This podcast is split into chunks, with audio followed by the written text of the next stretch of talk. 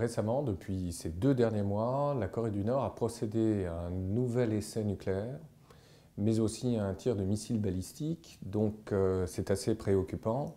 Et surtout, euh, on ne cesse de se questionner sur cette relation assez ambivalente entre Pyongyang, la capitale de la Corée du Nord, et Pékin, donc la Chine. en définitive, il faut rappeler un certain nombre de données fondamentales. C'est la Chine, évidemment, qui est le premier partenaire commercial de la Corée du Nord. C'est aussi le gouvernement chinois qui euh, soutient du bout des bras euh, euh, la, Corée du Nord. Hein. C'est un régime totalitaire qui vit entièrement grâce à l'aide chinoise. Et en même temps, bon, si les Chinois ont condamné, tout comme les Américains, ce nouvel essai nucléaire, on n'y croit plus vraiment, euh, en tout cas à, l'authenticité, si vous voulez, euh, du discours chinois condamnant euh, véritablement donc, son allié nord-coréen. En réalité, Xi Jinping a sans doute une position assez ambivalente, le président chinois, parce que la Corée du Nord, à mes yeux, fonctionne un peu comme un idiot utile.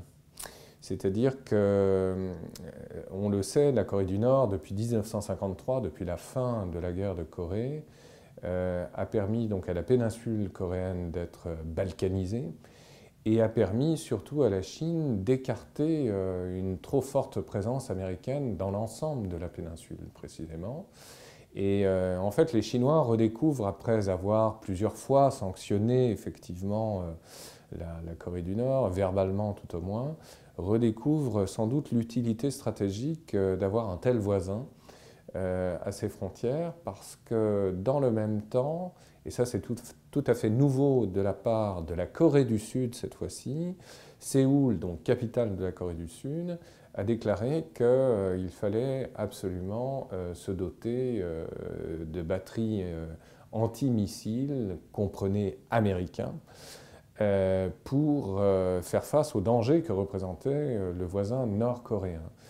Et euh, cette euh, déclaration euh, sud-coréenne, qui n'a que quelques semaines en définitive, a alerté manifestement les autorités chinoises, qui comprennent qu'il y a là un projet de vaste ampleur que l'on appelle le Terminal High Altitude Area Defense.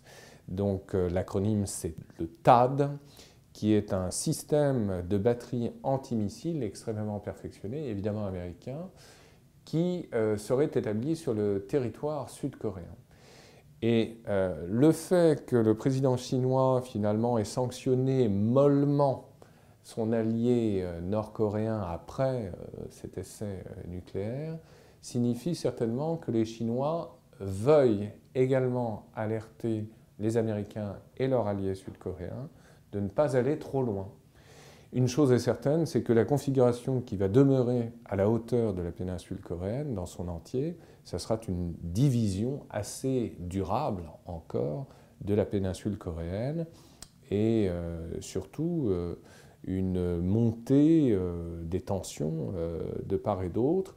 D'après un certain nombre de think tanks américains et notamment l'Université de la défense nationale aux États-Unis, la Corée du Nord aurait la capacité d'ici de 2020 de développer 50 à 100 têtes nucléaires.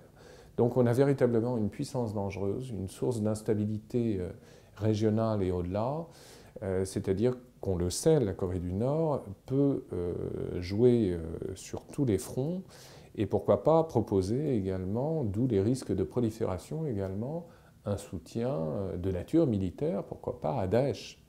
Donc euh, il y a là véritablement un danger. Et euh, après que les Américains aient réussi à trouver une conclusion heureuse avec leurs autres partenaires sur la question du nucléaire iranien, euh, cette fois-ci, véritablement, l'enjeu stratégique dans le monde, mais aussi du futur président des États-Unis, sera très certainement le problème nord-coréen, précisément.